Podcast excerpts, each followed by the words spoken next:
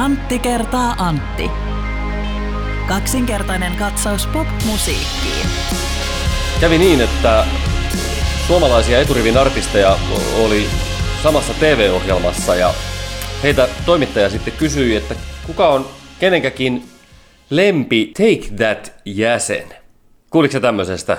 Näin saattaa käydä. Mä tiedän kyllä. Tämä, tämä on niin sellainen, että yleensä kun iltaa istutaan, niin, niin tämä jossain vaiheessa joku iskee pöytään tämän ikuisen kyllä, kysymyksen. se on, se on semmoinen, mistä vähitellään edelleenkin vuodesta toiseen. No, siinähän kävi sitten niin, kun näitä vastauksia alkoi tulee, niin siis Sanni valitsi Robbie Williamsin, Elastinen Jasonin, Jeboa Garin, Irina Howardin ja Jesse Markin. Hyvä, hyvä. Tämä oli nyt onnistunut. onnistunutta huumoria. Hyvä sinä. Hei, kiitti. Tosi, tosi paljon kiitos tästä kannustuksesta. Mä oon tarvinnut tätä. Mä tiedän, että mä en ole kertonut pitkään aikaa vitsejä ja, ja nyt aurinko paistaa, niin, niin heti tuli. Ja on tosi tärkeää mulle niin saada tämmöinen onnistuminen tähän kevääseen. Kesäkausi alkamassa ja, ja, tota, ja niin kuin mä tiedän, että tämä homma lähtee tästä taas liikkeelle. Mulla on tällainen niin sanottu vitsipotpuri.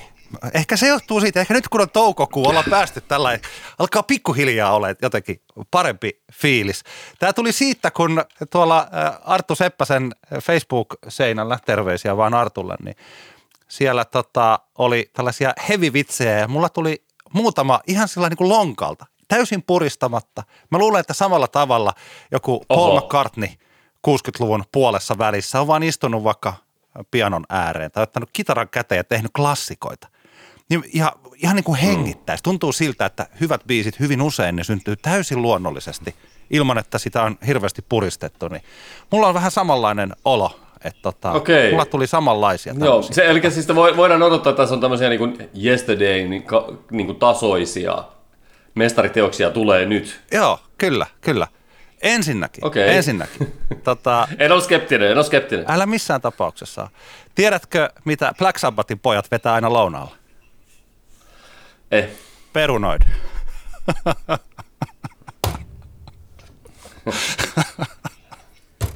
Joo. no niin.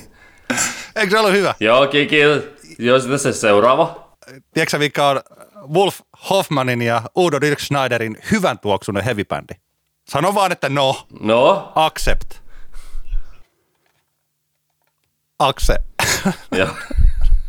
joo, joo, no niin, tajusin. Kato, joo, tajusin. Kyllä, kyllä. Tiedätkö tällaisen saksalaisen power metal bändin, jonka keikat alkaa sekunnilleen sovittuna aikana? No?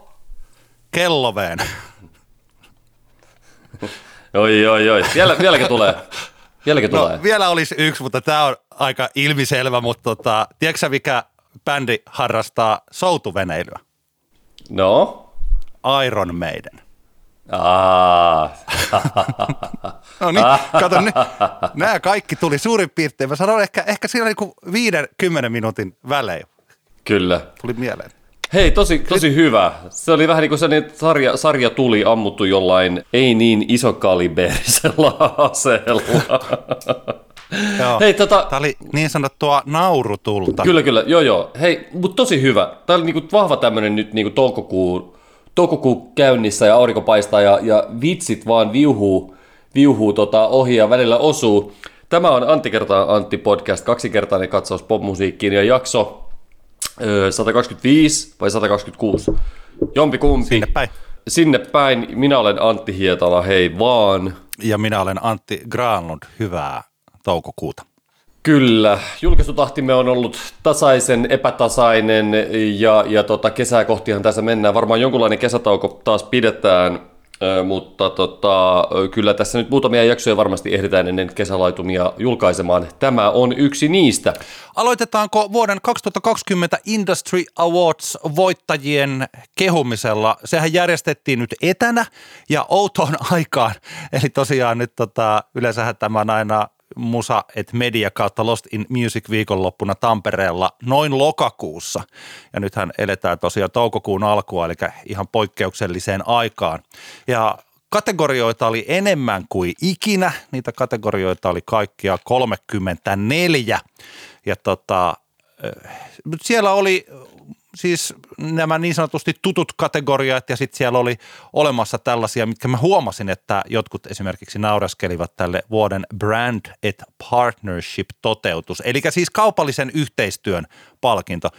Mun mielestä tämä on ihan ok, sehän kuuluu nykyään musabisnekseen, että artistit pystyy tekemään rahaa myös muilla, kun striimeistä ei saa rahaa, levyjä ei enää myydä, keikkoja ei saa lainsäädännön kielolla tehdä, niin, tota, niin kyllä niin kuin jollakin tavalla pitää rahaa tehdä. Ja mun mielestä se, että jos on artisti, jolla on mahdollisuus omien arvojensa mukaisesti omalle kohderyhmälle jotain markkinoida uskottavasti niin, että se artisti oikeasti haluaa sitä tehdä, niin sehän on ihan ok. Joo, ei mua, ei mua, ei mua tota... niin ollenkaan häiri, häirinnyt tai ihmetyttänyt sen kategorian olemassaolo siellä, siellä niin kuin listassa, mutta tietenkin sitä just miettii, että, että mikä siinä sitten, niin kuin millä, ne, millä perusteella se palkinto annetaan, että, että jos nyt ajatellaan, että, että niitä on niin kuin monia tapoja tehdä, on minun mielestä tosi korneja tapoja tehdä sitä, vaikkapa tämä Vilma Alinan kiinteistövälitysyhteistyökappale, joka on niin kuin, no mun mielestä on vaan niin kuin tosi, tosi, tosi, tosi, tosi, tosi korniveto semmoinen, että naamioidaan niin sanotusti oikeaksi kappaleeksi tollainen niin mainos, mutta sitten nyt, eikö, eikö Antti Tuiskun tämä Prisma vaatemallistoyhteistyö sen voitti, eikö vaan? Onnea vaan, onnea vaan Tuiskulle ja Prismalle, niin siis ei mulla niinku mitään sanottavaa esimerkiksi siihen, mutta tietenkin jotenkin toivoisin, että, että tämmöinen kategoria on, että siinä niin kuin haettaisiin voittajaksi just semmoista tahoa, joka on tehnyt sen mahdollisimman luontevasti ja sillä tavalla, niin kuin, että siinä on niin kuin kaikki asiat syn, synkassa. Se, että se on niin kuin artistin näköinen kampanja ja, ja se, että se, se ei, asiat ei tunnu niin kuin päälle liimatuilta ja niin poispäin. Ehkä tässä Tuiskun tapauksessa sitten oli, oli tällaisia määreitä käytetty, mutta, mutta en, en osaa sitten sen kummempi kommentoida. Mutta joo, ei, mun mielestä on niin hyvin loogista, että tämmöinen kategoria on lisätty ja, ja niin kuin, ei mulla ole mitään ongelmaa niin kuin, sen suhteen kanssa, sen kanssa. Että. Mä voin tästä sanoa sellaisen, että kun mähän olen tietysti kun tuolla kaupallisen radion puolella, niin tämän tyyliset brand et partnership toteutukset on sellaisia, että mä olen niitä omassa työssäni tehnyt Oho, tuli muuten 16 vuotta just täyteen. Kappas kehveleissäni. On ollut 16 Joo. vuotta tuolla noin. Siis sillä että, ja että radiojuonteet ja radio-ohjelmat on vähän eri asia kuin bändit ja musiikki. Ja siis tällainen. Tota, ehkä mm. tuonne radioon se on sopinut aina helpommin. Mä oon siitä samaa mieltä, että sen taiteen, että tällaisten feikki biisien, niin mainosbiisiä, varsinkin kun niitä on nyt tehty jonkun verran sillä, että julkaistaan se biisi ja sitten selviääkin, että tämä oli mainosbiisi. Se on surkea mm. tapa. Se on tosi huono tapa, koska sillä menee uskottavuus artistilla ja mun mielestä myös sillä mainostajalla, että, että rakas musabisnes, että ei, ei tehdä sitä niin sen takia, että tota, siitä on, siinä on niin huonoja puolia, että on ollut jopa tällaisia, että julkaistaan kappale ja se promotaan sitten, tehdään pikku promokiertue radioihin ja sitten se saattaa jopa lähteä soimaan ja kahden viikon päästä se paukautetaankin sitten tonne että se onkin mainokseen suoraan tarkoitettu. Okei, tästä on olemassa siis erilaisia tapoja. Esimerkiksi siis toi ehkä kuuluisimpia esimerkkejä sen takia, että se on ollut yksi ensimmäisiä niin kuin isoja mainosbiisejä, josta sitten on tullut hitti, on siis toi Pate Mustajärven Ajan päivin ajan öin 90-luvulla Ukko, mm. Ukkometsälevyllä. No jos oli, oli miten oli, sehän oli siis Kaukokiidon mainokseksi tehty. Se tehtiin Joo. ensin biisi, Pauli Hanhiniemi ja Olli Lindholm muuten on tehnyt sen. Tiesitkö? Ajan päivinä ja näin. En. Se, joo, se on Olli Lindholmin sävellys ja Pauli Hanhiniemen wow. sanotus he, tota, he tekivät sen biisin, tarjosi, tarjosivat sen Kaukokiidolle ja tota, ja se oli jotenkin ajatuksena tosiaan, että sitä tehdään. Mä en muista, miten päin se meni.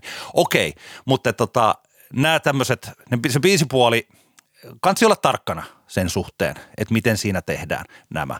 Mutta sitten vaikka Antti Tapani, urheilumallisto, hänellä on niin kun, hän on koulutuksen saanut, mikä hän on siis, mutta tuolla täällä Tampereellahan hän haki ihan koulutuksen tähän tuolla joku liikunta, niin. liikuntaohjaaja. Kyllä, kyllä.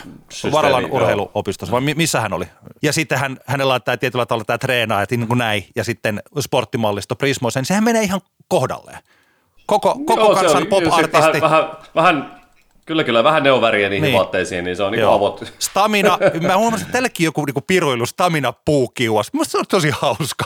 Heavy band ja kiuas, niin kuin mikä ettei. Ja siis, ja niin, Pepsodet ja Elastinen, toi on humoristinen hauska kappi.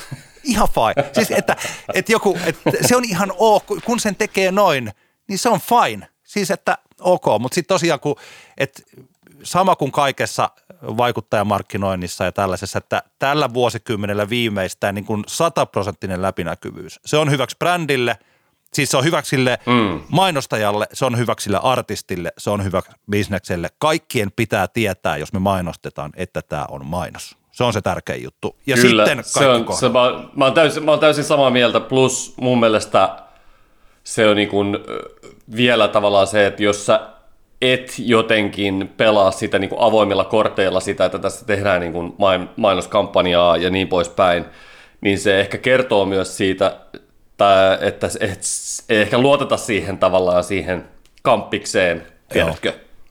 Joo. Et jos, jos se joudut niin kuin, jollain tasoilla vähän niin kuin piilottaa sen, että mistä sun niin kuin kyse, niin jotenkin tulee semmoinen fiilis, että luotetaanko tässä nyt artistiin, luotetaanko tästä tähän niin kuin, yhteistyöhön tarpeeksi. Että jos, oot, niin kuin, jos sulla on niin kuin, tavallaan voittava kombo, otetaan esimerkkinä vaikkapa Elastinen ja Pepsodent, joka niin kuin sanoit, se on niin kuin, täydellinen. Se on hauska. Ja kuten sanottua, se on niinku- hauska kyllä, juttu. Se on, niin kuin, se, se, on, to, se on tosi hauska juttu. Niin, niin tavallaan just se, että et, et se on, se on niin kuin se on niin hy- hyvä kombo, että, että tota, se on niinku halolla päähän ja that's it. Että, Joo. että, tota, Nyt muuten, hei, tiedätkö, mulla tuli mieleen, mun on pakko korjata heti saman tien, että tota, meillähän siis, kun toi, tää ajan päivänä ja noin, niin meillähän oli siis toi Epe Heliniuksen, siis tässä Epe 70 hän niinku kertoi tämän tarinan, mm. nyt mä taisin kertoa sen vähän väärinpäin, että he olivat ajatelleet, että se menee mainokseen, mutta he olivat Joo. kuitenkin tehneet sen ensin jotenkin niin, että kyllä se sitten taisi olla kuitenkin ekaksi radio sinkku ja sit vasta meni siihen okay, mainokseen. Okei, okay, mutta siis, että joo, saatoin kertoa sen tämän niin kuin väärinpäin, että siinä ei ehkä ollut sellaista,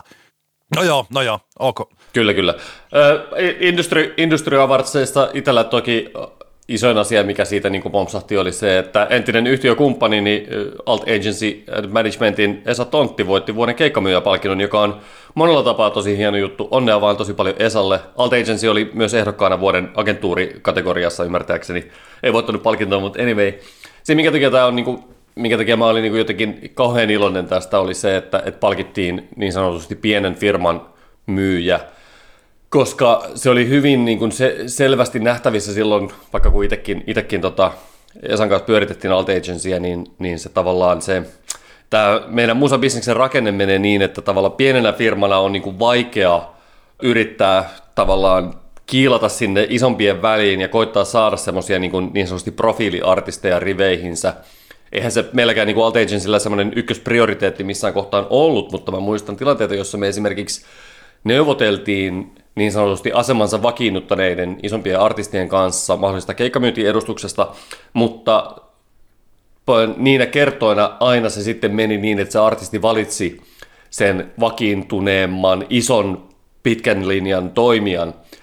Varmaan pitkälti niin kuin ihan sen takia, koska tota, se on tavallaan semmoinen varman päälle pelaamista ajatella, että niin kuin iso firma kauan ollut, mark- kauan ollut alalle ja niin poispäin pitkälinjan tekijät, että se on niin kuin semmoinen safe bet, siinä kohtaan.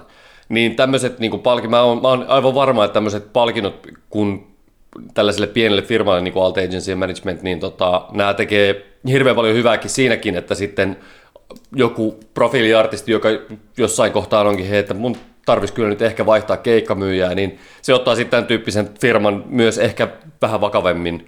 Mä uskon, että tässä tapahtuu tällaisilla pal- ni, niin kuin kunnianosoituksilla on vaikutusta siihen ja, ja toki, toki mä toivon niin kuin parasta entiselle firmalle ja Esalle ja Henkalle ja Jesselle ja muille, muille altilla paljon onnea vaan koko, koko porukalle. Joo, kyllä, kyllä. Mä tonne omaan onnitteluuni laitoin Esalle, että silloin kun me joskus 2000-luvun alussa Esankaa ekaa kertaa tavattiin, molemmat asuttiin siis Tampereella ja molemmilla oli suomirokkia soittava bändi, niin mä silloin jo heti näin, että tämä mies tulee vuonna 2020 olemaan Suomen paras agentti. Oh yeah. Esalle paljon. Esa on upea tyyppi. Hänessä elää sellainen hauska porilaisuus, kuitenkin tällainen rauhallinen kaveri. Ja, tota... ja älkää me, älkää me unohtako, unohtako Esan nokialaisuutta kuitenkaan myös. Tota, jos mietitään sitä, että millä niin kuin kannuksilla Esa nyt tämän palkinnon voitti, niin toki, toki maustetytöt on tässä ollut isossa roolissa. Ja, ja mun täytyy sanoa, että Esa, Esa on hoitanut hyvin maustetyttöjen uran. hän ei lähtenyt niin kuin alusta lähtien, vaikka se haippi oli tosi iso maustetytöillä hyvin niin kuin nopeasti, niin hän ei niin, kuin niin sanotusti hinnoitellut siinä kohtaan artistia pois markkinoilta, mitä tapahtuu tosi paljon. On kaikki alalla keikkoja buukkaavat ja keikkoja myyvät tietävät, että iso vaara siinä, kun lanseerataan uutta artistia, jolla on iso haippi alussa, niin se ongelmallisuus, että mihinkä vaikkapa keikkojen hinnat, niin kuin siinä kohtaa festarikeikkojen hinnat laitetaan siinä, siinä ekana vuonna, kun ei olla varmoja, että kuinka kauan se haippi kestää, kuinka se realisoituu semmoisena käytännön niin kuin maksavan yleisön kiinnostuksena. Niin mun mielestä Esa hoiti maustetyttöjen kohdalla todella hienosti, vaikka siinä alkuun ehkä saatto ekana festarikesänä bändillä tulla semmoinen olo, että kylläpäs nyt vähän halvalla muutama keikka tässä niin kuin tulee tehtyä, niin silti mä oon siitä mieltä, että se oli pitkä, se oli niin kuin siinä Esa malttoi katsoa tavallaan niin kuin isoa kuvaa ja pitkälle tulevaisuuteen siitä, että on tärkeää, että artisti pääsee, pääsi niin kuin silloin ekana vuonnakin niitä keikkoja tekemään. Koska se ongelma, vaara siinä, jos sä ylihinnoittelet äh, niin kuin agenttina nousevan artistin ensimmäisenä niin kuin vaikka festarikesä vuonna, niin siinä on se riski, että niitä keikkoja ei sitten oikein tuu. Ja, ja tota, sitten jos bändi on hyvä livenä, se on hirveä sääli, jos ei pääse keikkoja vetään, koska tota, se on kuitenkin sitten, vaikkapa jos, jos olisi tällainen festarikenttää, niin festaripuhkajat kuitenkin seuraa paljon sitä, mitä muissakin tapahtumissa on, ja, ja sitten, että, että minkälaisia, minkälaisia keikkoja on, ja, ja on, oliko se bändi kuinka hyvä, ja kuinka valmis se oli, ja niin poispäin. Eli ne tavallaan ne kynnet pitää päästä niin kuin näyttämään, jos sä oot nouseva artisti, niin tota, niitä oli mun mielestä hyvin pelattu, ja tämä on nyt oli hyvin pelattu Esalta, hyvin pelattu bändiltä, hyvin pelattu ö, bändin managementilta ja, ja ansaittu, ansaittu pysti Tampereelle. Mulla on vielä yksi nosto ennen kuin mennään eteenpäin ja se on Anna sen soida radio, joka oli Sanoman eli Nelosen viime kesänä elänyt radio. Tämä oli siis se, missä oli näitä artistitarinoita ja biisejä ihan sikin sokin, eli sinne sun tänne. Terveisiä Markkolan Matille, joka on ollut tässä ideoimassa tätä ja Janne Joutsenniemelle, joka sitten oli sitä toteuttamassa. Se oli hauskaa radio kuunnella ja tietysti se, mitä mun mielestä on aika vähän näissä missään postauksissa tai muissa tällainen huomioitu, että siinähän Nelonen ihan pisti oikeasti rahaa likoon, eli tai sanoma. Sanoma lahjoitti tämän Anna sen soida radion heti startissa niin musiikin edistämissäätiön varankeruun aloituspotiksi noin 350 000 euroa. Okay. Eli ma- mainittavan summan. Ja Radiomedian lehdessä luki, joka just julkaistiin tällainen vähän kuin radiobisneksen sisäinen lehti kerran vuodessa tulee, että taisi ollut noin puoli miljoonaa, kun tähän liittyi tähän Anna sen soida radioon sitten varainkeruuta ja huutokauppaa ja sellaista. Joo. Eli tota, selkeästi paitsi, että tämä oli hauska juttu, se keräsi silloin kesällä että vaikka se ei se niinku sillä että ei se niinku ollut mikään sellainen hirvittävä kuuntelijamagneetti, kymmeniä tuhansia kuuntelijoita mm. kuitenkin. Ja sitten tämä oli sellainen hauska valonpilkahdus, sen tyylinen promootio – juttu, joka kuitenkin tuli sen merkityksen kautta ja se tarjosi ihan oikeasti hauska, hyvä radio. Jopa sillä tavalla, että olisiko hauska ajatella, että kun meillä on niin hirveä määrä sekä minun työnantajalla eli Bauer Medialla ja sitten Nelosella, että nyt kun on kauhistuttava määrä näitä erilaisia kohdennettuja radiokanavia, niin tota, että kun tämä oli vaan väliaikaisella radioluvalla se niin kuin kesän ajan, mm. että tota, olisiko olisiko niin kuin mahista, tietysti nyt luvat on annettu, että ei, ei, voi, ei, niin kuin tilaa ei ole, ellei jotain muuta lopeta sillä mutta että Anna sen soida radio palkittiin siis tota, aikanaan tuossa radiogaalassa vuoden radiopromootiona. Joo. Sinne eh, sitä ei laskettu niin sanotusti oikeaksi radioksi tuolla radiomedian puolella, siis katsottu, että se ei sen takia ollut siinä vuoden radio kategoriassa mukana. Sitä ei otettu sinne. Lisäksi se palkittiin siis radiogaalassa tällaisella kultaisella mikrofonilla. Joo. Ja nyt vuoden, vuoden radiona mm, Industry Awardsissa ja sen lisäksi erikoispalkinnon. Eli tota, se oli erittäin onnistunut radiopromootio. Mun mielestä se hyvin myös promotoi nelosta ja sanomaa, siis tällainen näin yleisesti ottaen, että he tässä, kun tapahtumat loppuivat, niin he sitten – tukivat, järjestivät radiokanavaa ja sitten ihan oikeasti sieltä tuli rahaa ja se oli hauskaa, monipuolista, yllättävää radioa musadikkareille tai tälle alalle. Hieno juttu. Tämä, oli, tämä on tietysti niin kuin mun työnantajani kilpailija nelosen radiokanava, mutta sille ei niin kuin tässä meidän tapauksessa niin tietenkään mitään merkitystä. Mun mielestä tämä Anna sen soida esimerkki on myös niin kuin koko suomalaiselle radiobisnekselle hyvästä. Peukut pystyyn ja eh, kunniateot ja tällaiset. Hieno homma, Yes, hyvä yes. duunia.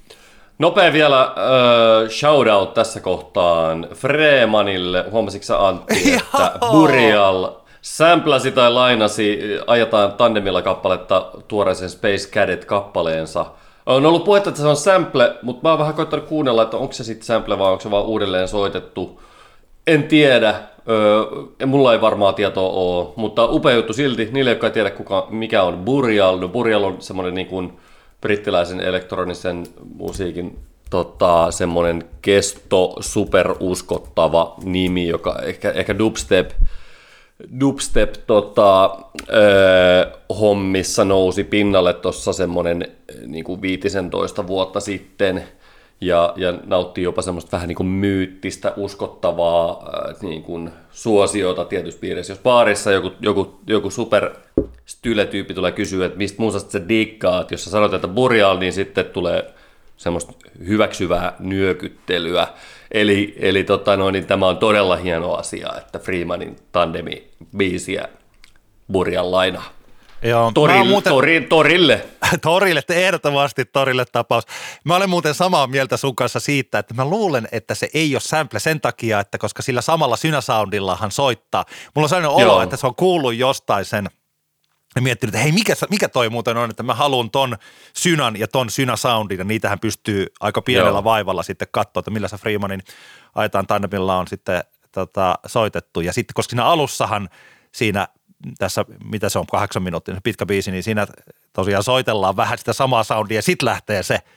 Joo, ja se, menee, ja se saplaaminenhan monesti menee niin, että, että artistihan voi haluta samplata jotain, mutta siihen ei saada sitten oikeuksia samplen käyttöön, niin puhutaan niin sanotusti klearaamisesta, jolloin sitten monesti tehdään niin, että se sama juttu soitetaan uudelleen esimerkiksi hyvin samankaltaisella soundilla, ja, ja tota, silloin kyseessä ei ole sample, vaan ehkä sitten enemmänkin tämmöinen laina, mutta tota, ei se mitään, hieno juttu silti. Antti, onko sinun sosiaalisen median virtoihisi osunut mainoksia, jossa tällaiset Spotify-soittolista, tai jossa luvataan, että jos julkaiset biisin, niin se päätyy kymmenille, jos ei sadoille Spotify-soittolistoille? Ää, Ei varsinaisesti, en, en ihan hirveän paljon muuta kuin Instagramia käytäkään, mutta tota, olen tietoinen tämmöisistä palveluista, kyllä. Niitä on olemassa. Mulle varsinkin tuntuu siltä, että Facebookin kautta tulee koko ajan mun eteeni. Eli tällaisia ö, meemimainoksia, jossa on tämä tota Leonardo DiCaprio, jossa hän kohottaa maljaa ja sitten siinä lukee, että julkaisee uuden biisin, liitetään heti 89 soittolistalle. Aa, joo. Ja, ja siis tämän tyylisiä. Ja tämä hommahan on siis niin, eli jos artisti julkaisee uuden biisin ja laittaa sen Spotifyhin niin, ja kertoo sitä kavereilleen, niin se ker- kerää helposti siis kymmeniä tai muutaman sadan striimin, mutta että tämä soittolista hommahan on se koko juttu. Ja että jos pääsee isoille soittolistoille rupeaa keräämään biisikuuntelua, niin sitten Spotifyn algoritmi saattaa tarttua siihen ja ruveta tarjoamaan sitten sitä, jos laittaa soimaan jonkun minkä tahansa biisin A ja sen jälkeen Spotify tarjoaa, että kun sä tykkäät tästä, niin sä saatat tykätä tästäkin. Ja tämä on se algoritmin voima. Tähän esimerkiksi, mistä Teemu Brunilla silloin, mistä me joku kuukausi sitten puhuttiin, niin sanoi, että jos algoritmi kerran ottaa biisistä kiinni, niin sitten se tietyllä tavalla tarjoaa sitä aina. Ja tästä syystä tuolla saattaa olla aika, joskus katsoa, että on aika yllättäviäkin biisejä joiltain artisteilta, jotka on kerännyt vaikka sen 15 miljoonaa striimiä, kun seuraavaksi suosituin biisi on kerännyt 6 miljoonaa, vaikka siihen omaan aikaansa se 6 miljoonan striimin biisi on ollut suurempi hitti, mutta että algoritmi vaan on tarttunut tähän toiseen. Kyllä, kyllä. No niin, mutta on olemassa siis tällaisia palveluita, jotka tarjoavat sitä, että, kun, että ne promoavat sitten, vähän tällaisia niin kuin soittolisto promofirmoja, että jos maksat heille tietyn määrän, niin he sitten lähettävät sitä tai tarjoavat sitä kymmenille tai sadoille soittolistoille ja sitten nämä soittolistojen kuratoijat päättävät, että laitetaanko sitä sinne listalle vai ei. Kyllä, kyllä.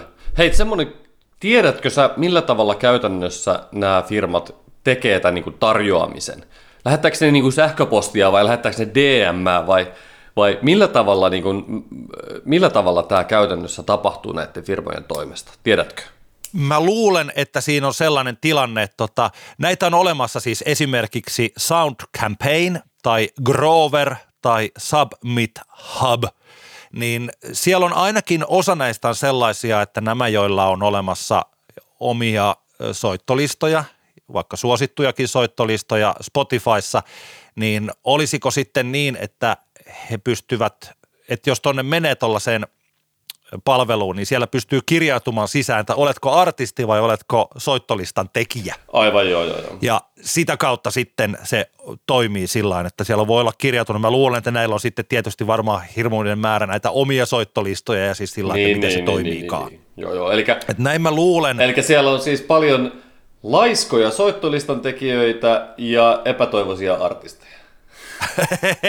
Nyt pikkuhiljaa päästään tähän itse aiheeseen, koska mua on kiinnostanut tosi paljon, että tota, että mitenköhän nämä toimii. Ja mä jopa olin ajatellut sellaista, että mä haluaisin ihan niin kuin olla oma koekaniini ja maksaa tällaisesta. Et kun mä oon tässä hiljaisuudessa tehnyt itse musahommia ja ajatellut, että nyt meidän rupeaa sitten julkaisemaan jotakin. Että jos mä kokeilen kokeilisin tällaista. En sen takia, että mä kuvittelisin, että siitä tulee hitti, vaan ihan sen takia, että mä näkisin suoraan, että minkälaisia tuloksia sieltä tulee.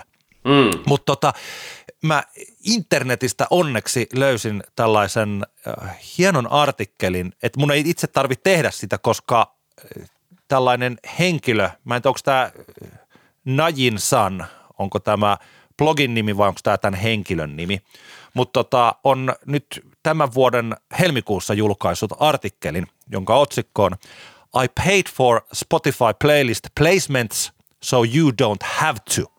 Ja tämä on mielenkiintoista, että hän on tehnyt juuri tämän kaiken, eli hän on tehnyt musiikkia ja sitten alkanut promotoida, kokeillut tota, Submit Hubia, Groveria ja Sound Campaignia. Ja, ja, mä oon, ja mä oon todella iloinen Antti sun puolesta, että sä löysit tämän artikkelin. Ei, mutta kuten sanottua, tämä on enemminkin siis sellainen tilanne, että tota, että mitä sitä nyt niinku harrastuksekseen tekisi. Että mä ajattelen, että, että tota, hinnalla niin voisi hyvinkin niinku kokeilla jotain, jotain tällaisia asioita, kun sitten tietää. Se on hauskaa, että itse, itse kokeilee jotain, niin, niin sitten, sitten niinku, sit tietää. Mut, totta kai, totta kai. Mutta tässä on tietysti toki sellainen homma, niinku, että kuten kohta käy ilmi, niin nämä on, nämä ei ole niin huijarifirmoja, tai me ei voida sanoa, että nämä on huijarifirmoja, mutta näistä on niin kuin nolla hyöty, että, me, että jos tällä niin hypätään heti siihen tulokseen, mutta millä perusteella näin. No mitä tämä kaveri on tehnyt? Se on laittanut kymmenen kertaa tämän oman biisinsä Submit Hubiin, Groveriin ja Sound Campaigniin. Näissä kaikissa on suurin piirtein samantyylinen asia, että siinä maksetaan jotain kahdesta kolmeen dollaria – sillain, tota, tai Groverissa ja Submit Hubissa. Palvelu tarjoaa sen soittolistan, niin sitten lähetetään se sinne ja tota, maksetaan siitä se pari dollaria. Ja sitten Sound Campaign toimii taas sillä tavalla, että siinä on yhdeksän dollaria, joka tämä maksaa, mutta mä en, siis, no pitäisi kokeilla niin kuin itse sillä, mutta se Joo. jokainen tarjous maksaa sitten joitakin dollareita. Voisi ajatella, niin kuin, jos tässä nyt puhutaan euroista. Kyllä, kyllä. Muutaman Hei, tässä kohtaa välikysymys. Kävi, kuunteliko sä tämän kappaleen, mitä tämä, tämä blogin kirjoittaja kaveri, mikä se oli tehnyt, mitä se tar- tarjosi näihin? Pääsitkö sä kuuntelemaan tämän kappaleen? Joo, siis se on tällainen artisti kuin Corse Rine, Corserine siellä, ja kappale on nimeltään You Don't Wanna Cry Anymore. Se kuulostaa tältä.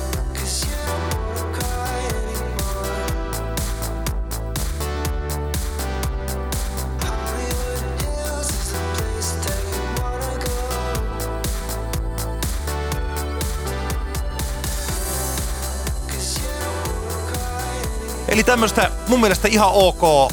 Mitä tämmöistä tää on jo? Syna, disco, pop. Jotain, jotain tämmöistä niinku eh, melankolista eh, synthwave, kasari, disco, poppia.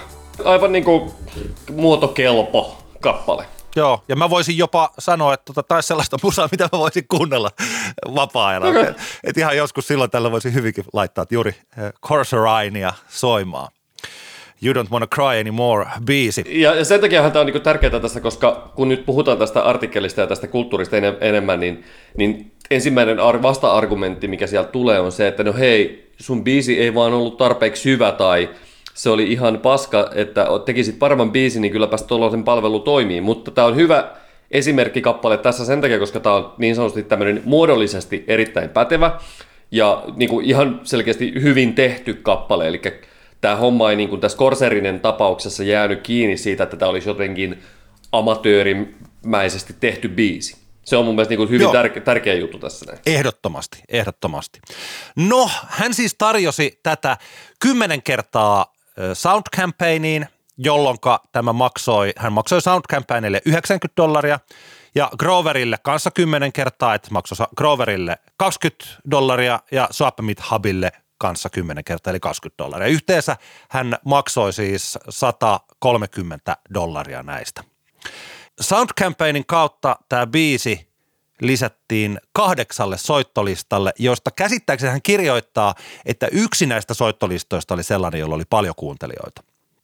Eli yksi sellainen soittolistan pitäjä oli laittanut, että ok, tämä on ihan hyvä. Ja sieltä tuli valtaosa näistä striimeistä, eli yhteensä Sound Campaignin kautta kuitenkin niitä striimejä tuli. Tadaa, tuhat. Eikö, eikö tuhat ole aika vähän? Joo, Joo se on tosi vähän. 90 dollaria maksettu, tuhat striimiä. Joo. Tämä oli paras. Tämä oli paras. Groverin kautta hän maksoi 20, se lisättiin kahdelle soittolistalle. Muut ei lisännyt sitä siis. Kahdelle soittolistalle lisättiin, sieltä tuli 90 striimiä. Joo. 20 euroa, Kyllä. 90 striimiä. siis tämä on ihan käsittämätön surkea tulos. Kyllä, kyllä. Submit Hubilla lisättiin neljälle soittolistalle ja sieltä tuli 150 striimiä. Eli, eli tota, Sound Campaignin tulokset oli ylivertaisesti parhaat 90 ja 1000 stream. Siis voi luoja. Että toihan on, että et jos tota, julkaisee biisin ja laittaa sen omille kavereilleen, niin sieltähän tulee suurin piirtein, että on niin kuin 50 100 striimiä, kun ne kaverit kuuntelee sen biisin. Kyllä. Siis pitää, Täs, hu- pitää huomioida. Täs, tässä pitää suhteuttaa toki se, että tämä, äh, tavallaan se, mihin tämä, nämä firmat niin pyrkii, on toki siihen, että ne tekee promootiota artistille ja kappaleelle ja sä niin kuin asiakkaana sitten maksat siitä työstä, minkä ne niin kuin tekee. Samalla logiikallahan toimii ylipäänsä niin kuin promo, firmat, jotka tekee niin kuin. Niillä on tietenkin sitten vaan ehkä monipuolisemmat ne tavat tehdä ja vähän kekseliämmät tavat tehdä. Ja nämä firmat tähtää tietenkin vaan tähän yhteen asiaan, mikä on se, että nämä biisit leviäisi niin kuin soittolistoille – ne, jotka on joskus ostanut jotain niin kuin promootiopalvelua, tietävät myös, että, että nämä summat, mitä tämä kaveri tässä niin kuin sijoitti näille firmoille, ne on niin kuin hyvin pieniä. Että, että se, niin kuin, että se miltään niin kuin promofirmalta 150 saa yhtään mitään, jos se on niin kuin ammattimainen promofirma. Eli, eli silleen niin kuin täytyy suhteuttaa tämä myös siihen. Ja, ja sitten tietenkin pitää huomioida se, että vaikka sä maksat jollekin, niin kuin sulla on biisi, sä maksat jollekin niin promofirmalle, mitä Suomessakin on, on hyviä, Röd Röd ja, ja Mellakka, mitä kaikkia meillä niin kuin Suomessa on, jos maksat heille niin kuin rahaa, niin ei, se, ei sekään ole, niin kuin, eihän asiat automaattisesti lähde, lähde yhtään niin kuin mitenkään. Eikä, eikä se aina myöskään ole tekemistä sen kanssa, kuinka niin kuin laadukas se kappale on. Siinä on niin kuin hirveän paljon tekijöitä, niin kuin kaikki tietää, että miksi joku juttu lähtee ja miksi joku ei. Et tietenkin Spotify-playlistien kohdalla, kun on kuitenkin sit kyse niin kuin alko, algoritmeista ja, ja, ja niin kuin siitä play, soittolista kulttuurista, niin, niin tavallaan näiden, näiden niin kuin firmojen, jotka jo maksaa tässä on niin kuin ehkä enemmän pitäisi näiden niin kuin firmojen pystyä niin kuin takaamaan sitä, että sille rahalle saa vastinetta, koska tämä on kuitenkin niin kuin pitkälti myös matematiikkaa tässä tavallaan, millä nämä pelaa, mutta, mutta tota, kyllähän tästä silti niin kuin aika tämmöinen niin kuin raju hyväksikäytön fiilis jää tästä kokonaisuudesta.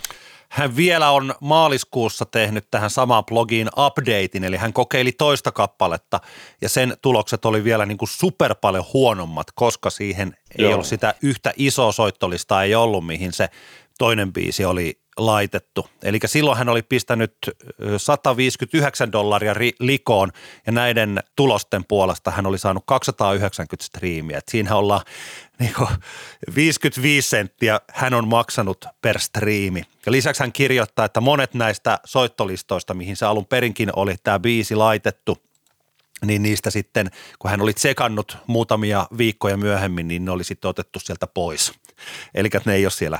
Ja sitten kun hän tässä kirjoittaa myös, että se pelkkä striimimäärä ei ole se ainoa, että sitten on olemassa myös tällaisia, että jos joku löytää sen artistin ja rupeaa seuraamaan sitä Spotifyssa tai sitten tykkää laittaa favoritteihin, siinä on tällaisia asioita, mutta myös nämä tulokset oli, oli erittäin heikkoja. Hän tulee siihen, kyllä, kyllä. siihen lopputulokseen, että tosiaan, että ei tästä ole mitenkään sillä niin kuin, tästä on aika vähän hyötyä tällaisesta tonne rahansa laittamisesta. Kyllä, tämähän on niin nyt vaan yksi artisti ja yhdet biisit, mikä tässä on niin esimerkkinä, me, jotta me saataisiin jotain niin semmoista tieteellistä näyttöä näiden palveluiden toimivuudesta, niin tietenkin pitäisi olla hirveän iso aineisto, paljon artisteja, paljon biisejä, joiden perusteella niin tehtäisiin sitä kokonaisarviota.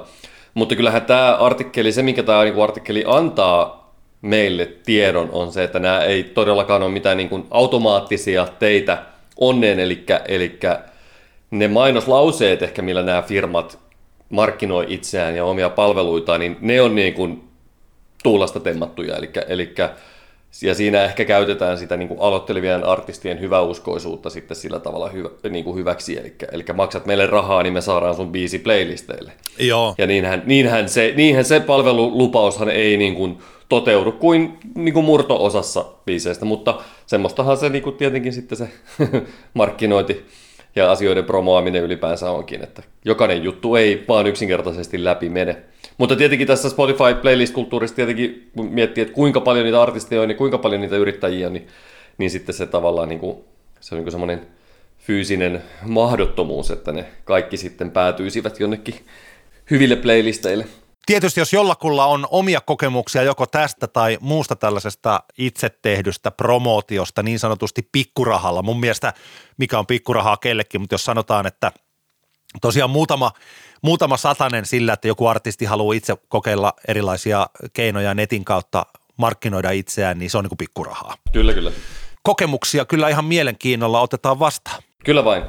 Tässä kohtaan muistuin mieleen, että meille tuossa joitain kuukausia sitten taisi olla Henkka Oulusta vinkkas tämmöistä, että tehtäisiin tämmöinen testi. Hän oli itse siis vaihtanut Spotifyn, oliko Tidaliin ja, ja hehkutti, että olipa niin kuin upea kokemus, kun pääsi tavallaan tästä Spotifyn algoritmi niin kuin helvetistä pois. Ja, ja tota, mä oon itse ollut niin kuin aika tyytyväinen kuitenkin Spotifyn käyttäjä tässä niin kuin viime vuodet sillä niin kuin kuluttajan näkökulmassa. Ja, ja tota, etenkin niin kuin se uutuuskattaus on ollut niin kuin tosi, tosi musta niin kuin kiva juttu, mutta nyt täytyy kyllä sanoa, että, että joku, joku on mennyt siellä niin kuin yhtälöissä pieleen, koska nyt mun niin kuin esimerkiksi nyt viime perjantaina tulleessa uutuuskattauslistassa oli, oliko siellä kuusi kappaletta DJ Khaledin juuri julkaistulta albumilta, joka on mun mielestä vain niin todella outoa ja ei palvele niin kuin tarkoitusta millään tasolla ja mä en voi niin ymmärtää, että miten tämä on niin ylipäänsä mahdollista, koska mun mielestä ää, aikaisemmin uutuuskattauslistalla ei siellä ole ollut niin samalta uutuusalbumilta useampia biisejä.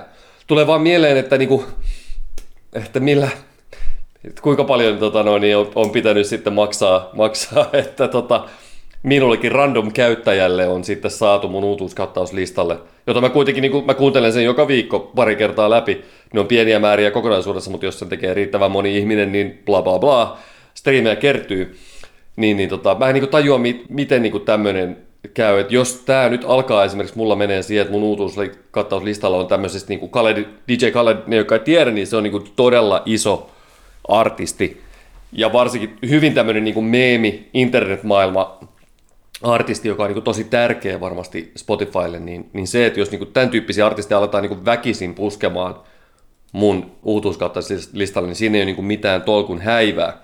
Ja samaan hengenvetoon jatkaakseni Hesari julkaisi tämmöisen artikkelin, että Spotify kehitti teknologian, joka suosittelee kappaleita käyttäjän äänen ja taustamelun perusteella. No, tähän on muusikot ja ihmisoikeusjärjestöt ovat sitten niin kuin ilmeisesti hermostuneet ja niin poispäin. Mutta se, mikä niin kuin itsellä niin kuin ajatuksena herää tästä ajatuksesta, että tavallaan tekoälyn ja matemaattisten yhtälöiden perusteella ihmisille niin kuin suositellaan näitä kappaleita, niin, niin siis hei, mä pistän nyt foliohatun päähän, mutta kuinka helppoa niin kuin, sitten näiden tämmöisten playlistien niin kuin, tavallaan niin kuin, sit, se tietynlaisten kappaleiden niin kuin, mä meinaan vaan, että jos, jos DJ Khaledin albumilta päätyy kuusi kappaletta mun random uutuuskattauslistalle, niin kuinka monella sitten yllättäen ympäristö, ympäristön perusteella tehtyjen laskelmien mukaan, kuinka monelle playlistille sitten niin kuin DJ Khaledin albumin biisit päätyy, niin tiedätkö, ymmärrätkö mun pointin? Joo. Että, no, et, ja, ja siis tämä on, niinku, tää on tämmöinen ikuisuuskeskustelu, ikuisuuskeskustelu payolasta siitä, kuinka maksetaan rahaa, jotta sitten saadaan ne biisit soimaan radiosta tai sitten playlisteilla tai whatever. Mutta, mutta niin kuin, kyllähän tämä koko tämä systeemi on niin kuin hyvin altis sille, että se on niin kuin helppo. Tavallaan niin kuin tämä, se mahdollisuus siihen, että otetaan nyt esimerkkinä tämä Kaledin, mua nyt ärsyttää se, kun se, oliko se kuusi biisiä siellä mun uutuuskattauslistalla, niin että kuinka niin kuin jos siellä haluttaisiin tehdä niin, että, että DJ Khaledin tekö, management pistää niin kuin riittävän määrän dollareita pöytään, että nythän nämä biisit sitten päätyy kaikille vetin playlisteille, niin mikä estää Spotifyta tekemästä niin? Ei mikään. Ei, ei mikään niin kuin laki niitä estää, etteikö ne biisit niin, niin kuin se päätyisi. on heidän palvelunsa. Niin, se on he, ne saa päättää ihan täysin, niin, niin se, että me niin kuin en mä tiedä, uskoako joku edes niin kuin sinisilmäisesti, että tässä olisi jotenkin Spotifylle jotain niin kuin tavoitetta saada ihmisille niin kuin mahdollisimman monipuolisesti musaa kuultaviin. Niin en mä tiedä. Ehkä mä, ehkä mulla, mä ajattelin, että mun, minun uutuuskattauslistani on jotenkin semmoinen puhdas. Niin. Niin, en mä tiedä siis. Nurkkaus. On, niin siis heidän, kyllähän Spotify tarkoitus on tietysti tuottaa niin hyvä palvelu heidän kuuntelijoilleen, mutta toisaalta heidän tarkoituksensa on myös tehdä rahaa, että siinä juu, juu. pitää useasti pitää sitten miettiä tällaista, että, tota, että mikä se vaihtokauppa on. No, joku yksi radiotyyppi aikanaan Amerikassa sanoi sillä hauskasti, että jos me halutaan tehdä mahdollisimman paljon rahaa radiolla, niin painetaan pelkkiä mainoksia kuukausi. Kyllä, Mutta sen jälkeen me saadaan, kyllä, me saadaan kaikkiin aikojen myynnit sille yhdelle kuukaudelle, mutta sen kuukauden jälkeen saattaa olla, että on aika vähän enää kuuntelijoita jäljellä. Kyllä, kyllä. et, tota, et sama homma, että, tota, että jos sinne, kuten sanottua, mehän ei nyt tiedetä, että millä tavalla käynyt niin, että Antti Hietalan tota, uutuuskattaukselta tullut kuusi biisiä DJ Kaledia. Kyllä tämä selvästi on nyt sun käyttökokemusta heikentänyt. Ihan merkittävän paljon. Ja, ja koska se niin, on oikeasti... Ja tässä suhteessa Spotify pitää olla tarkkana, että mitä ne tekee, että jos, ne, jos tässä olisi joku kaupallinen systeemi, että, että DJ Khaled on sanonut, että tuosta parikymppiä rahaa, niin laitetaan Antti Hietalalle kuusmon biisiä. Niin tota, ja Spotify sanoo, kyllä raha kelpaa aina, mikä ettei. Laitetaan Hietalalle ja sitten siellä herra Spotify on. Ehkä, ehkä, hän, ehkä hän pysyy tyytyväisenä käyttäjänä silti, vaikka, vaikka tota, Kaledia puskee joka, joka, joka tuutista. niin, niin. niin, kuin. niin se, se, huonontaa, että se ei ole ollut välttämättä hyvä vaihtokauppa ja tämä niin kuin sillä on. Mutta tota, yes, yes. Niinpä, niinpä. Meni, meni niin kuin fiilikset sekä DJ Kaledista että Spotify. niin, että kyllä sitä tuotetta, Joo, pitää, mutta... tuotetta pitää suojella myös siltä, että sillä markkinoin niin rahalla voi myös tällä tavalla, voi pilata sitä käyttäjäkokemusta ja se ei ole hyvä asia. Ehdottomasti näin. Ootko Antti katsonut YouTubesta tämmöistä TV-TV-kanavan Rocktähdet 2020 sarjaa, neljän jakson sarja kotimaisesta indie musasta? Tiedätkö, että mä en ole vielä ehtinyt katsoa sitä. Tiedän kyllä, mistä on kysymys ja se on hieno ohjelman juontaja Teppo Vapaus, joka siis myös Yle Xlle tätä rock-ohjelmaa juontaja toki on kirjoittanut. Muun muassa Nälkä-lehdestä tai tästä nettimediasta tuttuja soundiin kirjoittanut ja musiikin tekijä itsekin. Niin tiedän kyllä siis jo TV TVn, mutta mä en ole vielä siis ehtinyt katsoa yhtään jaksoa. Joo, se on ihan kiva. Se on ihan, ihan mukava, jos niinku kiinnostaa suomalainen niinku indie-musa, niin voin suositella. Musta ihan, niinku, ihan, ihan mukavasti tehty. Ei, ei nyt mitään silleen niinku vallankumouksellista, mutta niinku ihan hyvää sisältöä. Ei suomalaiset kuitenkaan tuollaisista artisteista niinku liikaa, liikaa niinku, ja haastatteluja ole ja niin poispäin. No anyway, se miksi mä siitä halusin puhua on se, että tässä ensimmäisessä jaksossa, jossa tavallaan Ursus factory yhtye on semmoisessa niin isossa roolissa, siinä on Maustetyttö, Sorsa-jengi, Jesse Markin ja, ja muitakin, mutta Ursus Factory on tässä niin isossa roolissa, ne vetää siinä lopussa semmoisen niin kuin, aina studiokeikankin tässä ohjelmassa, niin tota, siinä on semmoinen asia, mitä Teppo pariinkin kertaa toistaa tässä jaksossa, ja se on se, että Ursus Factory on Suomen tärkein rock -yhtye. Ja tämä lause jäi mulla niinku kummittelemaan takaraivoon tämän katsottuani, ja mä, siitä heräsi paljon niin kysymyksiä, siitä heräsi semmoisia ajatuksia, että se on se, mikä erottaa minut musiikkitoimistajasta, on se, että minä en voisi ikinä sanoa jostain tietystä artistista, että joku artisti on niin kuin superlatiivien käyttö. Se on niin kuin tärkeää musiikkitoimittajille, se superlatiivien käyttö on, niin kuin, se on heidän niin kuin semmoinen niin kuin pihvi selkeästi. Mulla muistuu mieleen, kun Oskari Onninen kirjoitti Hesariin AJ Cookin jostain levyarviosta, että AJ Cook on maailman tärkein pop-tuottaja. Ja mä jään niin kuin ihmet, ihmettelemään, että, että, että miten helvetissä kukaan voi sanoa noin, kunnes mä tajusin, että sehän on niin kuin Oscarin duuni sanoa noin. Ja se on niin kuin musatoimittajan tavallaan niin kuin velvollisuus löytää se, se semmoinen tavallaan niin kuin tästä kaikesta musasta, mitä julkaistaan ja tehdään, niin että sä, sä teet niin kuin statementteja, jotka jää sitten, sä muokkaat tavallaan niin kuin historiaa sillä, että sä sanot jostain artistista tai tuottajasta, että tämä on maailman tärkein. Ja Teppo Vapaus ei esimerkiksi vahingossa missään nimessä sano, että Ursus Factory on maailman tär- Suomen tärkein rockbändi. Mä oon ihan varma, että Teppo on niin täysin sataprosenttisesti sitä mieltä, en epäile ollenkaan. Ja tietystä näkökulmasta se on perusteltua, etenkin Teppo Vapauden henkilökohtaisesta näkökulmasta se on hyvin perusteltua. Samalla tavalla kuin Oskari Onnisen henkilökohtaisesta näkökulmasta AJ Cook on maailman tärkein niin kuin musiikkituottaja. Löytyy 5 miljoonaa muutakin näkökulmaa asiaan, ja aika paljon argumentteja, minkä takia Ursus Factory ei olisi Suomen tärkein rockbändi, tai AJ Cook ei olisi maailman tärkein musatuottaja.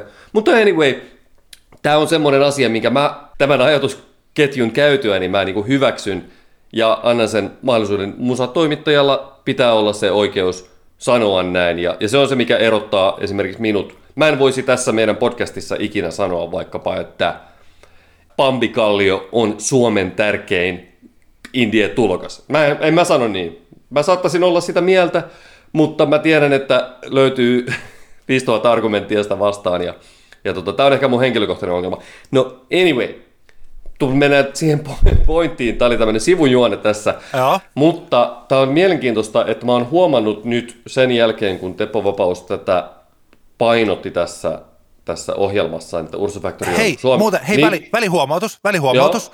että tota, mä nyt tajusin tässä, kun me keskusteltiin, että tota, siis Teppo Vapaushan on siis Nälkälehteen kirjoittanut huhtikuussa 2017, eli neljä vuotta sitten artikkelin, joka on otsikoitu Väite, Ursus Factory on Suomen tärkein rockbändi. Ah, no eli hän on niin. siis hän on kato promotoinut tätä täsmälleen samaa asiaa jo neljän vuoden ajan. Ja siis mähän voin tässä, saat jatkaa ihan just, mähän voin tällaisena blogikirjoittajana, hehkuttajana tällaisena että, tota, sanoa, että kyllähän minäkin olen harrastanut juuri vähän vastaavanlaista tämän Joo. tyylistä.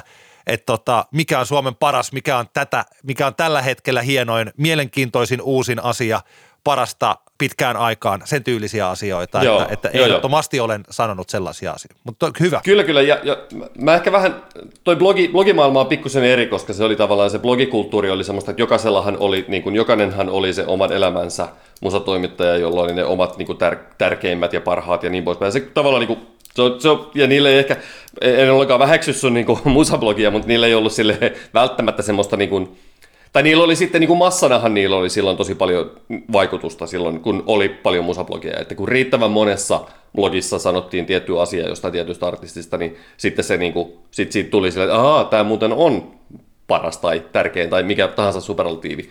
Anyway, nyt niin kuin, Öö, tässä on niin kuin, nyt mä puhun niin kuin Teppo Vapaudesta Ylen toimittajana ja sitten Oskari Onnisesta niin kuin Hesarin toimittajana. Heillä on niin kuin aika paljon semmoista niin kuin auktoriteettia, jolloin näillä niin kuin sanomisilla on aika paljon silleen painoarvoa sitten lopulta.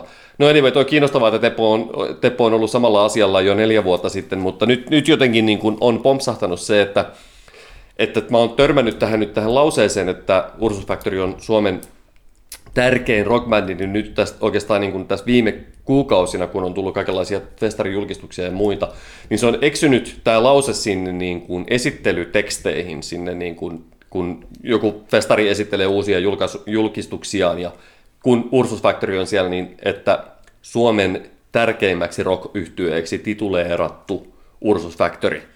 Ja se, minkä takia, minkä takia mä niin tästä myöskin halusin puhua, on se, että silloin kun itse olin vaikka tota, no, niin, ohjelmatoimistossa duunissa, pyöritin ohjelmatoimistoa ja sitten mun, mä, mä oon, niin kuin, ja sitten toisaalta kun olen järjestänyt tapahtumia, niin mä oon kirjoittanut niin kuin satoja artistiesittelytekstejä. Mä oon kirjoittanut niin kuin biotekstejä artisteille, esittelytekstejä tapahtumia varten artisteille ja, ja tavallaan niin kuin se maailma, jossa sun pitää niin kuin tiivistää jonkun bändin asema tai merkitys kolmeen lauseeseen, niin tämmöinen, että joku Teppo Vapaus heittää sen, että Ursa Factory on Suomen tärkein rockbändi, niin se on, niinku, se on taivaan lahja semmoiselle ihmiselle, joka kirjoittaa näitä tekstejä, koska sä voit vaan napata sen sieltä, jos se on tarpeeksi, niin kuin, tarpeeksi tavallaan, jos sillä on auktoriteettia sillä sanojalla tarpeeksi, nyt kun, ja nyt mä puhun niin Teppo Vapaudesta ja Oskari Onnisesta,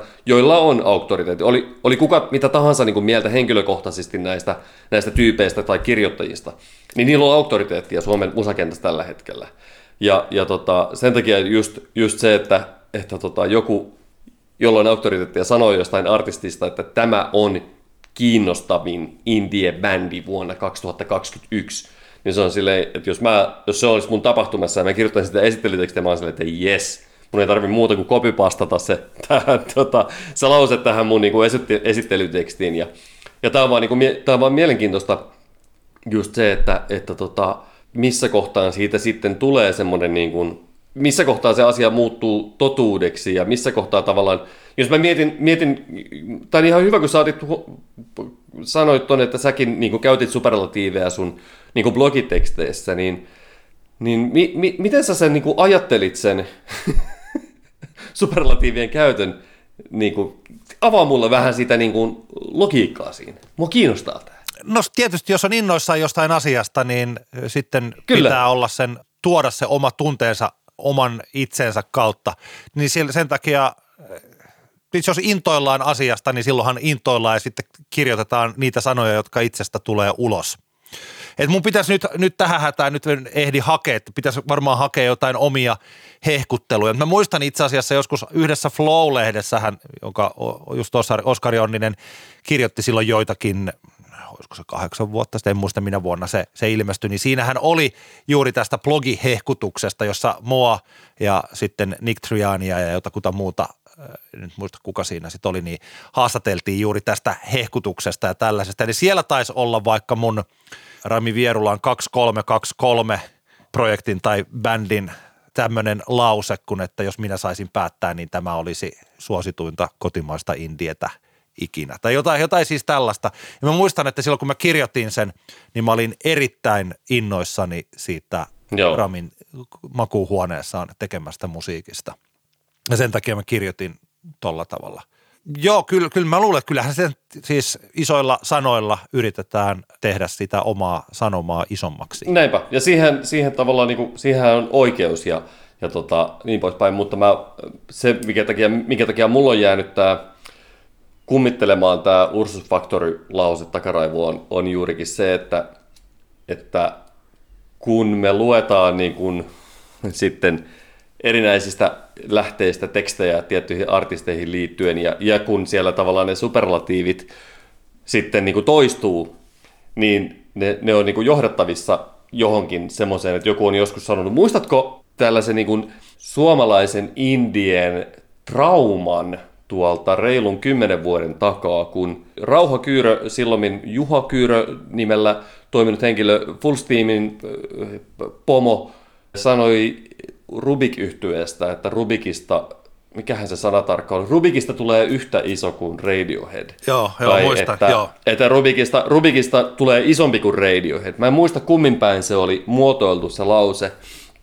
mutta siitähän tuli semmoinen, musta tuntuu, että siitä tuli aikamoinen taakka bändille, Ja sitten toisaalta sille, että sitä niin kuin toistettiin sitä lausetta ja sitten sit ehkä tuli vähän semmoinen olo, että jäätiin odottamaan, että minkä takia Rubikista nyt ei sitten tullutkaan yhtä isoa tai suosittua kuin Radioheadistä. Ja sillä, ehkä, ehkä sillä lauseelle on niin jälkikäteen vähän naureskeltukin, että kuinka niin kuin naivi, naivisti se oli sanottu, mutta että se on, niin kuin, se on niin kuin jännä homma. Tulee vaan mieleen näistä, että kun, kun hehkutellaan ja kun, kun tavallaan koko musabisnes on pitkälti sitä, että ihmiset hehkuttaa omia edustamiaan artisteja tai, tai tota noin, niin, bändejä, joista ne tykkää tosi paljon, niin, niin joskus tavallaan sillä, sillä hehkuttamisella voi olla semmoinen niin kuin negatiivinen vaikutus siinä, että siitä tulee semmoinen riippakivi jollekin artistille. Ja monesti ehkä, ehkä saattaa olla niin, että kun on nouseva artisti, niin se, että jos niitä superlatiiveja käytetään liian aikaisessa vaiheessa, niin ne odotukset saattavat nousta liian isoiksi ja epärealistisiksi, jolloin se pudotus saattaa olla aika, aika tavallaan niin kuin sille artistille itselleenkin aika paha. Joo, ei kyllähän tässä on vähän sama nyt. Ehkä tämä tuore esimerkki on se, kun ruusut tuli esille sillä niin kuin ajatuksena uudistaa kotimainen popmusiikki. Joo. Niin kyllähän se on tällä, mä huomaan, että sitä nyt vähän vastaavalla tavalla kuin tämä, että jonain päivänä Rubik on suurempi kuin Radiohead, niin sitä nostetaan sillä että no milloin se popmusiikki nyt sitten uudistuu. Että mä tässä nyt kuuntelin just Hanna Abreon uuden biisin ja kyllä tämä on ihan samanlainen kuin ennen ruusuja.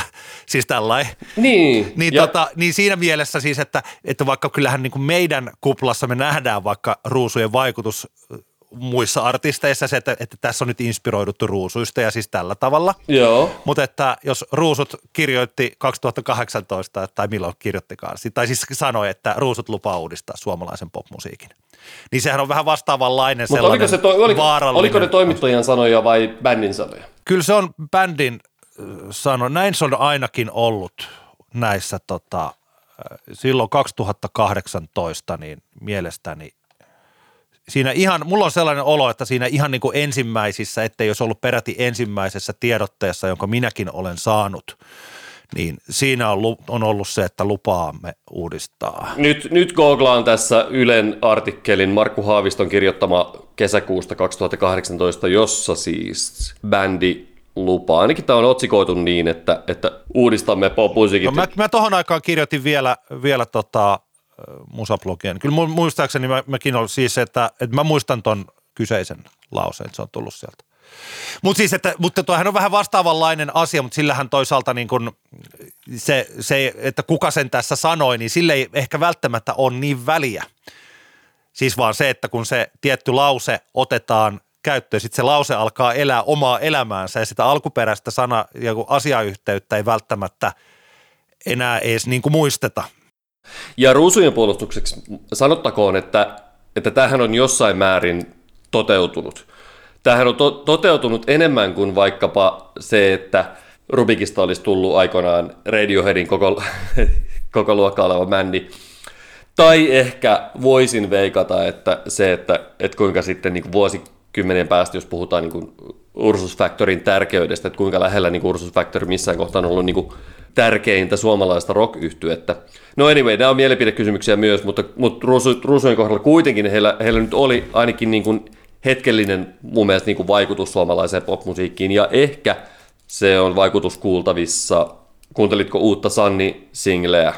Pettäjä. Joo, kuuntelin. kuuntelin. Mitä, mieltä, mitä mieltä olet muuten kappaleesta? Ihan mielenkiintoista. Mä olin aika pettynyt siihen. Ai joo, okei. Okay. Musta oli ihan hauska. Mä en sitä Sannin laulutyyliä jaksa, mutta, mutta anyway, eh, se ehkä jossain määrin, mä niin kuin vaikka siinä on Alpo, Ruusujen Alpo Nummelin ollut tekemässä äh, tota, Sannin, Sannin biisiä, senkin takia se tietenkin syltytehdas on, on niin kuin lähellä, mutta että, et ehkä jossain määrin kuultavissa se, se yhteys siellä. Pariisin kevät ja Kisu, mistä ollaan puhuttu paljon, niin nyt on, on näitä tota, selkeästi tavallaan post-ruusut, suomalaisia pop-juttuja, jotka tietenkin monella tapaa voidaan sanoa, että ne oli niin kuin ainakin kaupallisia epäonnistumisia.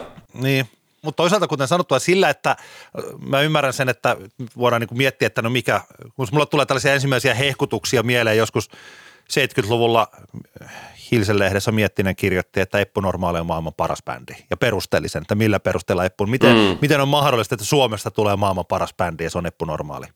Ja tämä on ollut sitä punk-aikaa ennen Kyllä. ensimmäistä levyä muistaakseni. Niin siis, että tällaisessa hehkuttelussa, niin että jos joku sanoo, jos me, me sanotaan tässä jotakin, niin se on hyvin selvää, että no se on meidän mielipide tai tämänhetkinen tunne on se – että tämä kuulostaa paremmalta nyt just kuin mitä mikään on koskaan kuulostanut.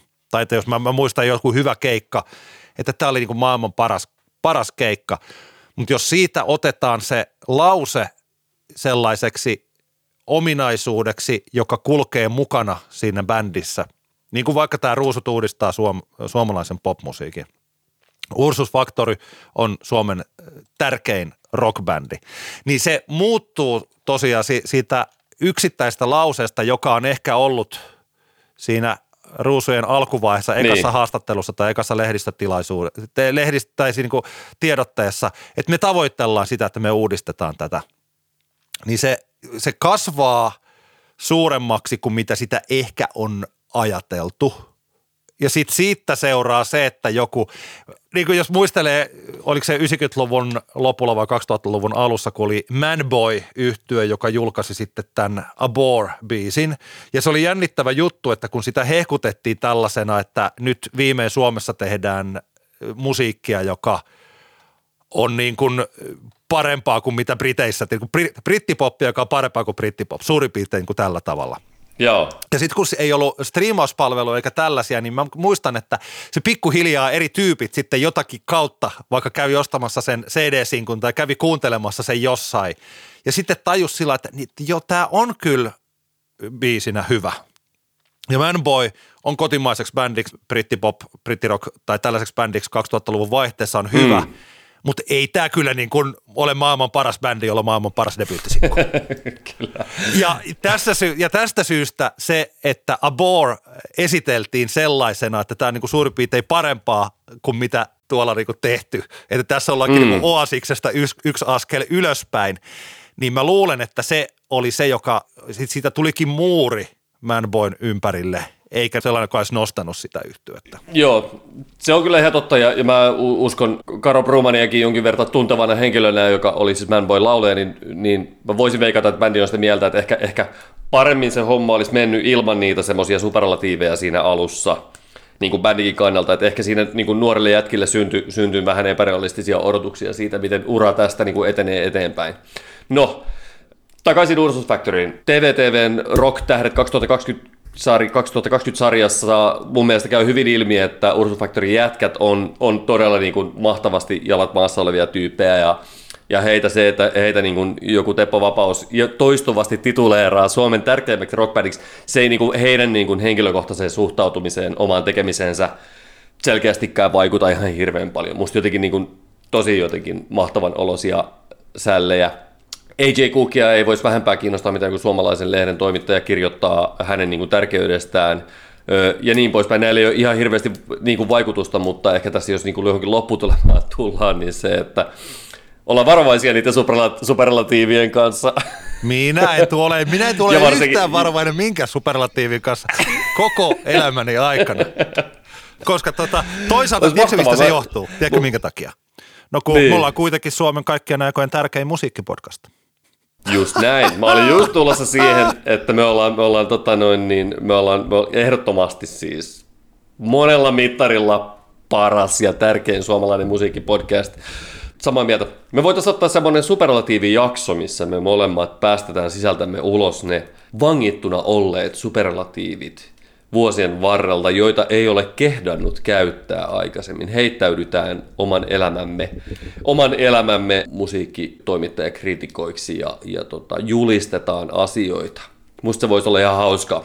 Yksi asiahan, mä voin tähän vielä sanoa, mitä on pakko mennä eteenpäin. Pakko vielä sanoa, että olisi kyllä kiva katsoa, vaikka käydä omat blogipostaukset tai omat hehkuttelut läpi ja katsoa sellaisia asioita, että mikä hehkuttelu ei ole niin kuin ollut, pitänyt paikkaansa ja mikä on ollut siis sillä koska mä joskus olen kyllä siitä tsekannut, että jos mä oon ennustanut vaikka jostakin suosittua tai tällainen, niin mä oon tiettyjen asioiden kohdalla yrittänyt olla varovainen. Mm. Eli se, että jolla, jonakin tiettynä hetkenä jokin biisi kuulostaa hyvältä, niin sen hehkuttaminen on ihan eri asia kuin se, että tästä bändistä tulee suurempi kuin Popeda. Kyllä, kyllä. siis niin kuin, niin kuin tällä, tällä tavalla.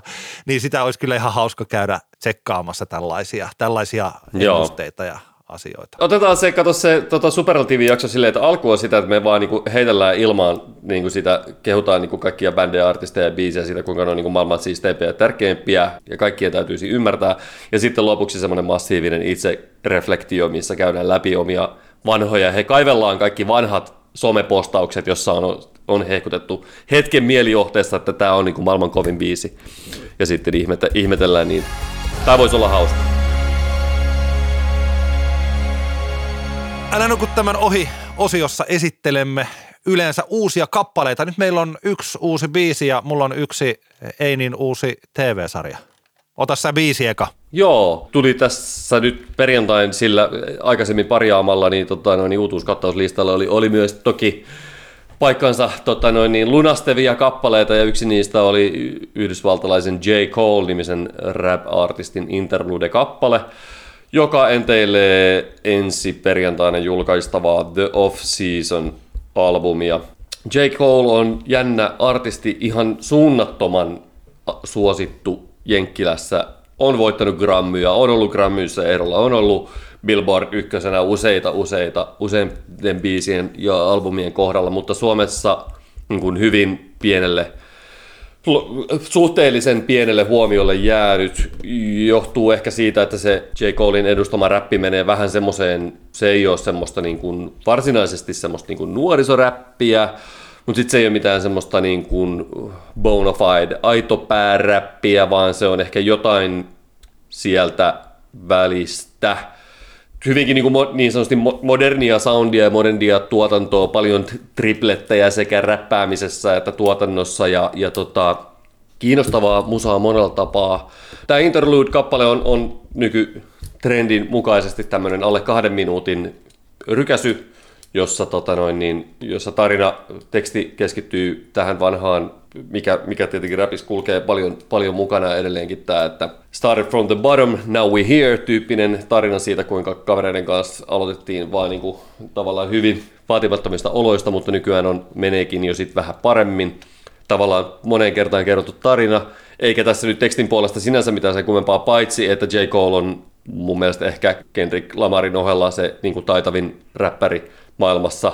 Suosittelen kuuntelemaan ja kyllä semmoinen vahva fiilis tästä tuli tästä kappaleesta nyt taas tästä interludesta, että jos joku on ollut niin kuin sitä mieltä, että, rä, että kaikki rap on lainausmerkeissä paskaa ja, ja niin poispäin, mitä tätä nyt on, niin kyllä jotenkin tuli semmoinen olo, että tämähän on aika semmoinen luo, luomisvoimainen musiikki, tai, taiteen laji tämä rap ja hip-hop musiikki. Tosi jotenkin hieno tyyli J. Colella räpätä semmoinen niin kuin autotune on päällä koko ajan, mutta sen rooli on vähän erilainen kuin mitä, mitä monesti, vaan se on semmoinen hieno, aika semmoinen kokonaisvaltainen vokaalisuoritus tässä kappaleessa. Tosi siisti biisi ja hieno J. Colelle tyypillinen, tosi vähäeleinen tuotanto.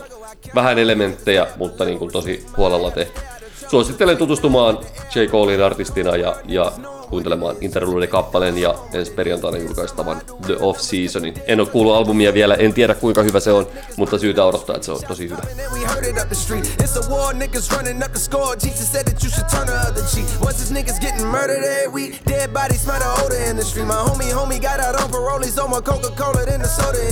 Summertime bring the coldest winter breeze. Hella blues like the rolling 60s. Christ went to heaven age 33 and so did Pimp C and so did Nipsey.